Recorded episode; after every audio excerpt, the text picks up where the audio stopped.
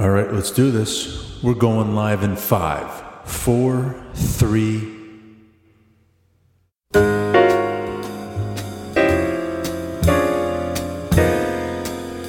Oh my, just so many business podcasts out there. How can I possibly know where to begin? Here at Intrepid Business, we are about stripping away all of the usual boring fluff and instead focus on showcasing real people, doing real business, achieving amazing things. The ones truly changing the world, the instigators making a dent, the people changing how we do sales and marketing, leading innovation, the people redefining leadership. But who are these people? Why do they do what they do? How do they do what they do? Find out on Intrepid Business. And now, here are your hosts.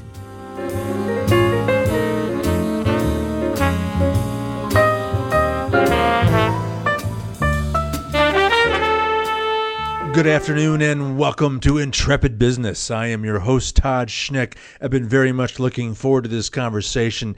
Talk a lot about sales and marketing on this show, but this is a different approach. This is a different perspective and a whole different way of thinking about how to go to market. And so it's going to be a scintillating conversation and one I'm really looking forward to.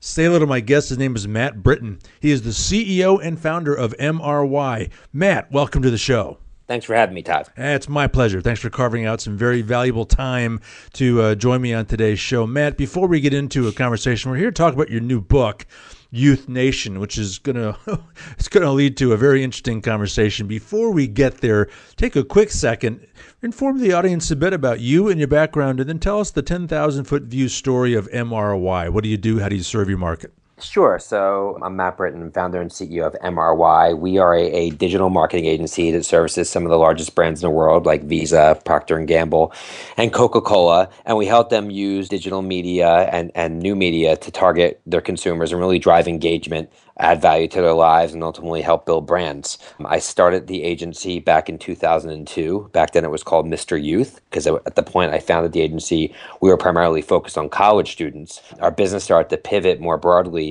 with the advent of Facebook. We were one of the first agencies to ever work with Facebook, and as Facebook spread from beyond teens and college students to basically everybody, we really pivoted the business to have a specific expertise in the social media market, and we've kind of evolved our brand, and that's why we rebranded as MRY. And fast forward today, we have over 350 employees around the world. And again, we service some of the largest brands in the world, are really helping reinvent their digital marketing strategies. Well, from teens and college students to basically everyone else, I think is the whole point of this conversation. So that's right. So the new book is called Youth Nation, Building Remarkable Brands in a Youth-Driven Culture. The key phrase there is youth-driven, which is, I think, the crux of what we're trying to get at here. But Matt, before we dive into that, why did you have to write this book? There's plenty of books out there about how to market to the young folk. Why is this book so relevant?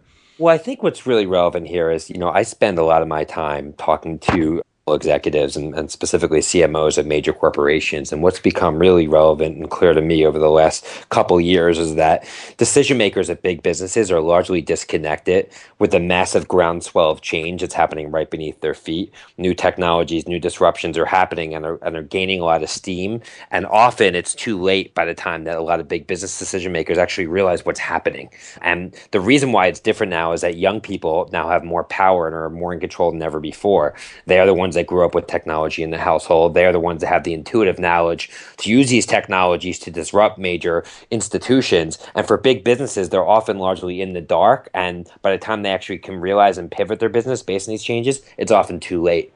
So this book was really written to provide a roadmap for people who are in the dark and to try to contextualize these changes for them in a way that allow them to take advantage. Now, what I was alluding to a minute ago was this idea. All right, yeah, sure, there is a real viable, necessary need to figure out how to market and connect with and interact with young people, say in their 20s, early 30s. But what I think the key message here, that's why I talked about this youth-driven culture, is that because of things like Facebook and Instagram and all these different social tools, heavy majority of the populace out there are acting like youth, right? I mean, that's right. There's really two things to think about here is, yeah, there is a specific strategy and tactics with which to reach young people. But then you have to be thinking about your marketing approach in a context that most people out there, including old farts like me, are actually acting like youth. That's right. So actually the book is about the latter. This book isn't as much about how to target the youth audience, which is something obviously I have a lot of experience in. It's actually about the fact that the trends that young people are adopting are having reverberating effects on the entire population, because these trends that are being adopted are based upon new technological advances, which then reverberate to the broader population in almost every industry. Take Uber, for example. Uber is something that is now a verb in pop culture. It was first adopted by people who were tech savvy and the tech set that actually understood young professionals and the millennial audience that understood how Uber worked and why it was so convenient. And now you see grandmothers using it. And the same really goes for Airbnb and will happen with Spotify and will happen with so many of these new companies that are disrupting industries. It's only a matter of time before they reverberate to a broader population. Matt, I'm very fortunate that by virtue of doing this show and talking to engaging personalities such as yourself, and then clearly I've adopted and see extreme value in interacting with my community on things like Twitter and Facebook and LinkedIn and so on and so forth. I feel like I'm in this bubble, and I worry that, yeah, because of who I hang out with and spend time with and talk to, and that I feel like the whole world is really wired into this new way of thinking about things. And it's just not the case. You mentioned Uber a second ago. Not a day passes that I don't mention Uber to someone who says, oh, you know what? I really need to try that. And I think to myself, how in the heck is it May of 2015 and you haven't tried Uber yet? But that's the reality. That's the point of this book, is that there's still a significant amount of people out there that aren't necessarily connected to this. Let me tell you something, and the people would surprise you. I spoke at a marketing conference last month in Chicago, and before I start to speak, I said, by a show of hands, how many people have heard of WeWork? And there were about 300 people in the audience, and 2 people raised their hand. Now, WeWork is disrupting commercial real estate. They're actually the #1 tenant of commercial real estate in New York City. Mind you, this conference was to digital marketing executives from major cities. So if they don't know what that is, then think about how many things are unknown to the broader population in more rural areas of the country. So it's massive. The disparity of knowledge and the people who are the inside and outside is massive. And what I tried to do with Youth Nation is bridge the gap. But the reality is that almost every single one of these trends is being driven by young people, because they grew up with the internet in the household. So for them, it's intuitive to understand new technologies. It's so easy to use that it seamlessly is integrated with their lives, which is why young people are the first ones to adopt it. But over time, it's just a matter of time before they have larger impact. Well, there isn't a person out there, you, me, and millions of other people who, when asked, would say Uber has revolutionized the economy and how we're going to look at that. However, there still is a majority of the people on the planet who have never used something like that. That's the whole point here, is that because what you've in essence said is that we're in the age of perpetual youth, and talk about the mindset shift that's required there to tap into that. I mean, it's really about keeping your ears to the ground and seeing these changes as they're occurring. It's not about waiting till some of these technologies become so mainstream that it actually could be hurting your business in ways that you don't even know it until it's too late. It's about being plugged in and about seeing the changes that are happening in every single industry. And changes that are being driven by youth and things like disintermediation and massive adoption of mobile devices and the ubiquity of big data and the massive impact that social media is having. This is impacting every single industry. So no matter if you're a baker or a doctor or a lawyer, no matter what you do, you actually have to look at what are the new technologies, what are the upstarts of my industry that are being started by young people, and what impact is it going to have on me down the line, versus just ignoring these things, because that's no longer a solution. Well, what you've in essence have said, Matt, is that this calls for a new model of brand relevancy. Talk about that.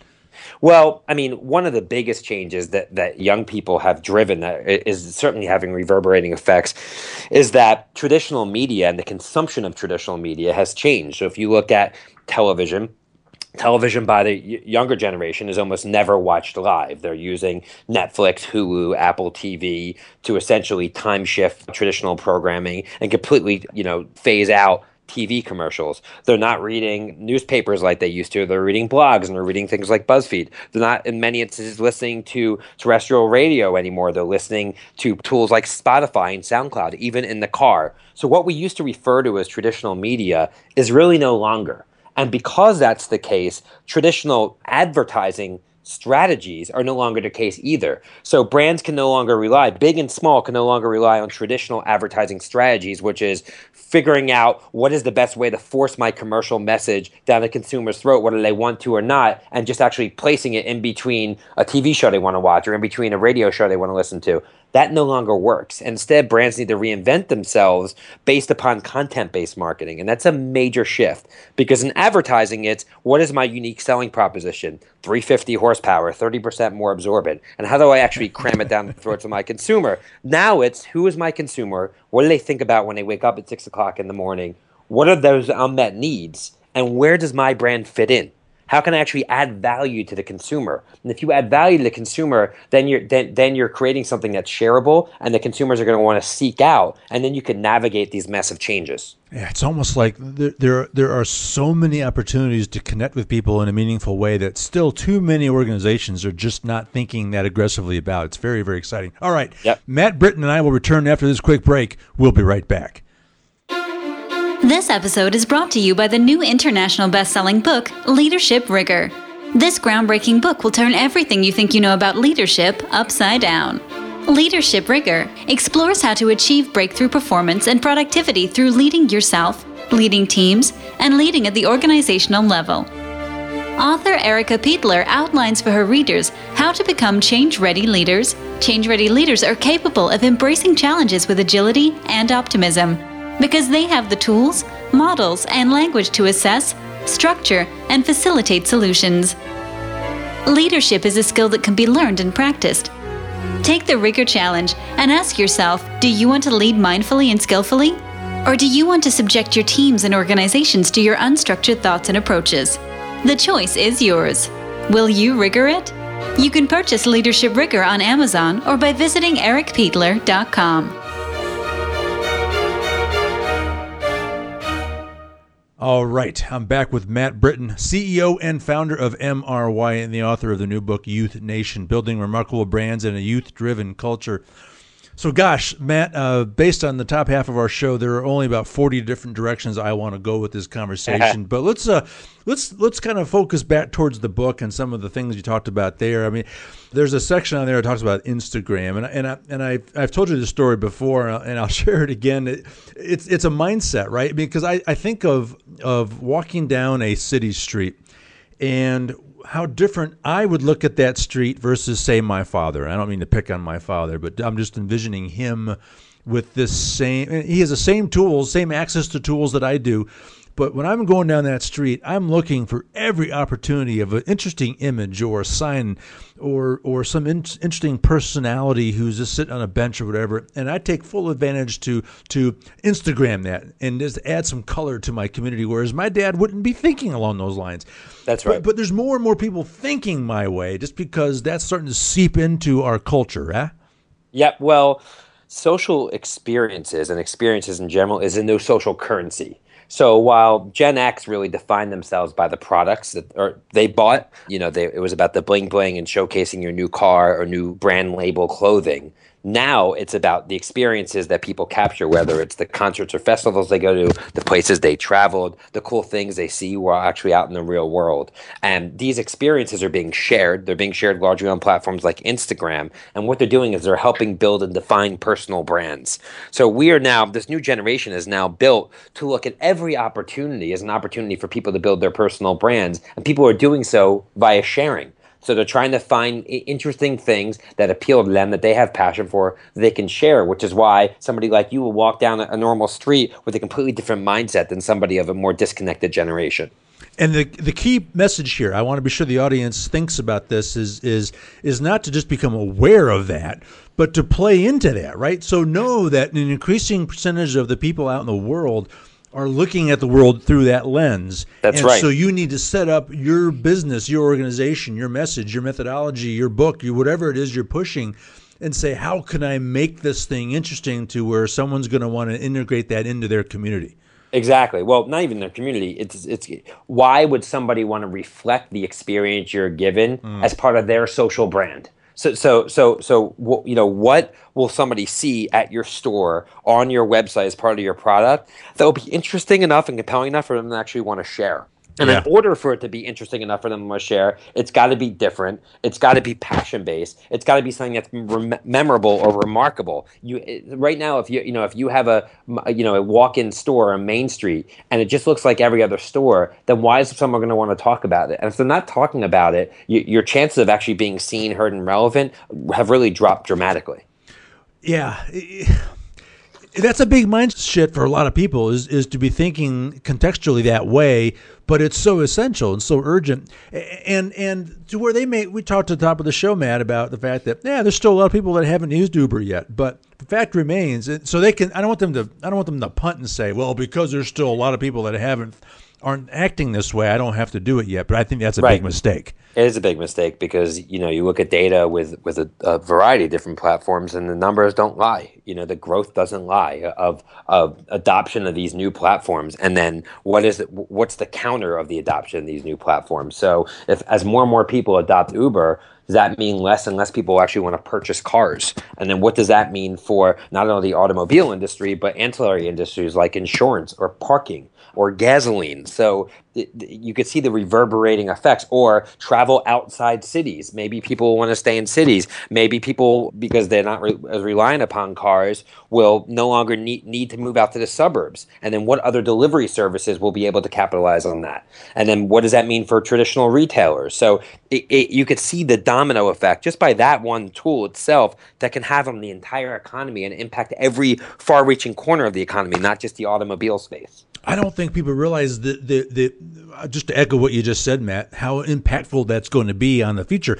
I'm a family. My wife and I each have our own vehicle, and I'm seriously thinking of not replacing it and shifting and using Uber. And anybody who knows me would say, holy smokes, I would never have in a million years envisioned you be that guy, I'm that guy, and that's the big change here. So, let's talk about Uber. Matt, that I have this radio show, and I talk about business, and I talk about leadership and sales and marketing, and I have a healthcare channel, so I do all kinds of conversations there, and I have a lifestyle channel, so I talk about travel and food and wine and spirits and all. I have this broad network. And so no surprise to you that every day I'm pitched by PR representatives from every different kind of organization that describes themselves as the Uber of X. Yep. and I make it a policy now, this conversation notwithstanding, to whereas anybody who pitches me that, I don't want to talk to me anymore. Because I thought you told me earlier that you're the Uber of podcasting. I'm stealing that. I'm going to use that as my new tagline. But the point of the question is, that is the new way of. That's the new economy. I mean, my wife and I joke that if we were to move to, say, Chicago or New York or San Francisco, that we would never actually have to move. We could Uber everything and have our suits fitted for us and food delivered and laundry done and all that. I mean, talk about how people need to be thinking along that context of how Uber's changing everything. Well, I mean, it's less about Uber changing everything. It's more about the business model of peer-to-peer and disintermediation. Basically, the ubiquity of mobile devices, the power of the technology of mobile devices, the growth of highly dense populations, because more and more people are staying in cities, which is, of course, driving up real estate costs massively in metropolitan areas around the United States and around the world, for that matter, is creating these powerful new services. Because the fact is that if there's demand in any service sector, there is a vibrant marketplace of providers in that sector, whether it's for dog walking or laundry or delivery. There's Ship, where somebody can come to your house for $5 and ship out anything from your home. Their services where somebody can come into your house and clean it or give you massages or you name it. And that's because of these highly dense populations, the power of mobile devices and the power of the data that feeds it. So soon every business is going to be really transformed by this, and it's really growing the peer-to-peer economy, because on the provider side, individuals can now say, if I have a specialized skill set, I actually don't even need to work for a professional services firm anymore. I can actually just offer my services directly to consumers through one of these platforms. So it's actually changing now the entire career trajectory for a lot of young people. Well, you know, I'll date myself here, but I still talk to a lot of organizations that really agonize over this B2C versus B2B mentality. Yeah. And I want to look at them straight in the eye, and I want to lean over and I want to smack him in the forehead and say, it isn't about that anymore. It's about peer-to-peer, as you said, right? That's exactly right. I mean, that's where this is really all going, to where there's not going to be a distinction, right? That's right. It's the consumerization of the enterprise, and it's been going on for quite a long time. We are seeing a massive free agent or freelance movement with the younger generations. They are quickly finding out that the path to success might not be graduate from college, get an entry-level position, and stay at one job your entire career, because companies are changing so quickly that there's no, that guarantee doesn't exist anymore. And companies are also rapidly decreasing things like employee-sponsored healthcare. So at the same time, there are these tools out there where, again, if you have a specialized skill set, which is hugely important, whatever that skill set can be, there's a vibrant marketplace of willing buyers in these highly dense city areas that if you can figure out how to use these tools, you can be a free agent, and then you are your own CEO. And then there's platforms out there like WeWork, where you can rent a desk for $150 a month and work out of a Google type environment. You know, incredible culture for $150 a month, and you don't have to work out of a Starbucks or your own bedroom anymore. So it's really heading in this direction very quickly. It's, well, in my view anyway. And I think an increasing amount of the population, this is a very exciting direction. Absolutely. We're running low on time, and I want to close on one conversation. I no surprise to you, Matt, that I talk a lot about brands on this show and a lot about culture. And the biggest conversation I have on this show is where the distinction between, no, there isn't a culture at a business. The business is a culture. And that's right. And you talk about this idea that people are brands, right? I'm sick of the conversation where you think you hire a consultant, hang a cool teamwork banner over your front lobby desk, and you've changed your culture. No, it's about people, right? I mean, and one of the things you talk about in this book is the fact that people are brands. Talk about that a bit. Well, I mean, I think in this free agent, freelance-driven culture, and in a world where a consumer can have a bigger audience and more reach than a massive media company, That exists because individuals can use social media to essentially become a brand in their own right. And in a lot of cases, the star player on a team or star executive at a corporation has way more followers and a way bigger reach than the corporation itself. Because ultimately, social media is about people. It's always been about people. It's never been about companies. So people now have a huge opportunity to use the principles of brand building to essentially create a brand in their own right. Whether you're a YouTube star or you're just somebody that's trying to get a job somewhere, using the principles of brand building on yourself can actually differentiate you and give you a voice and make you a lot more valuable in this new economy. So that means figuring out what you're great at and offering it consistently, having a consistent presence across major platforms, being differentiated, and really being dedicated to pushing yourself out there like a brand. Yeah, dude, I can tell you, I've had this argument for years when I'm talking about a large enterprise selling to another large enterprise, and it's the traditional complex sell with dozens and dozens of decision makers. That at the end of the day, you're still selling to a human being, and not some logo on some big granite edifice. But it's even more so today with the way things are going. That's exactly right. That's exactly right. Man, I hate to say it. Gosh, you and I could probably rant and rave for hours on some of this conversation, but we're out of time for today. Before I let you go, how can people contact you should they have questions? Where can they learn more about MRY? And most importantly, where can they get their hands on a copy of Youth Nation? Yep. So start with Youth Nation. Go to youthnation.net. That's youthnation.net. And you can find out a variety of places to pick up the book. It's basically available everywhere books are sold, just by searching Youth Nation on places like Amazon and Barnes & Noble. And to reach me, the best way is over Twitter, @MattyB, MATTYB. It's very easy. You can find me over Twitter, and I'm pretty responsive there. And thanks so much for having me. It's been a really great experience. Lots of fun. My pleasure. Matt Britton, CEO and founder of MRY and the author of the new book, Youth Nation, Building Remarkable Brands in a Youth-Driven Culture. Matt, real pleasure. Thanks for your time. Thanks so much. Take care. Bye-bye. All right. Well, that wraps this conversation. Again, on behalf of my guest, Matt Britton, I'm Todd Schnick. We'll see you soon on Intrepid Business.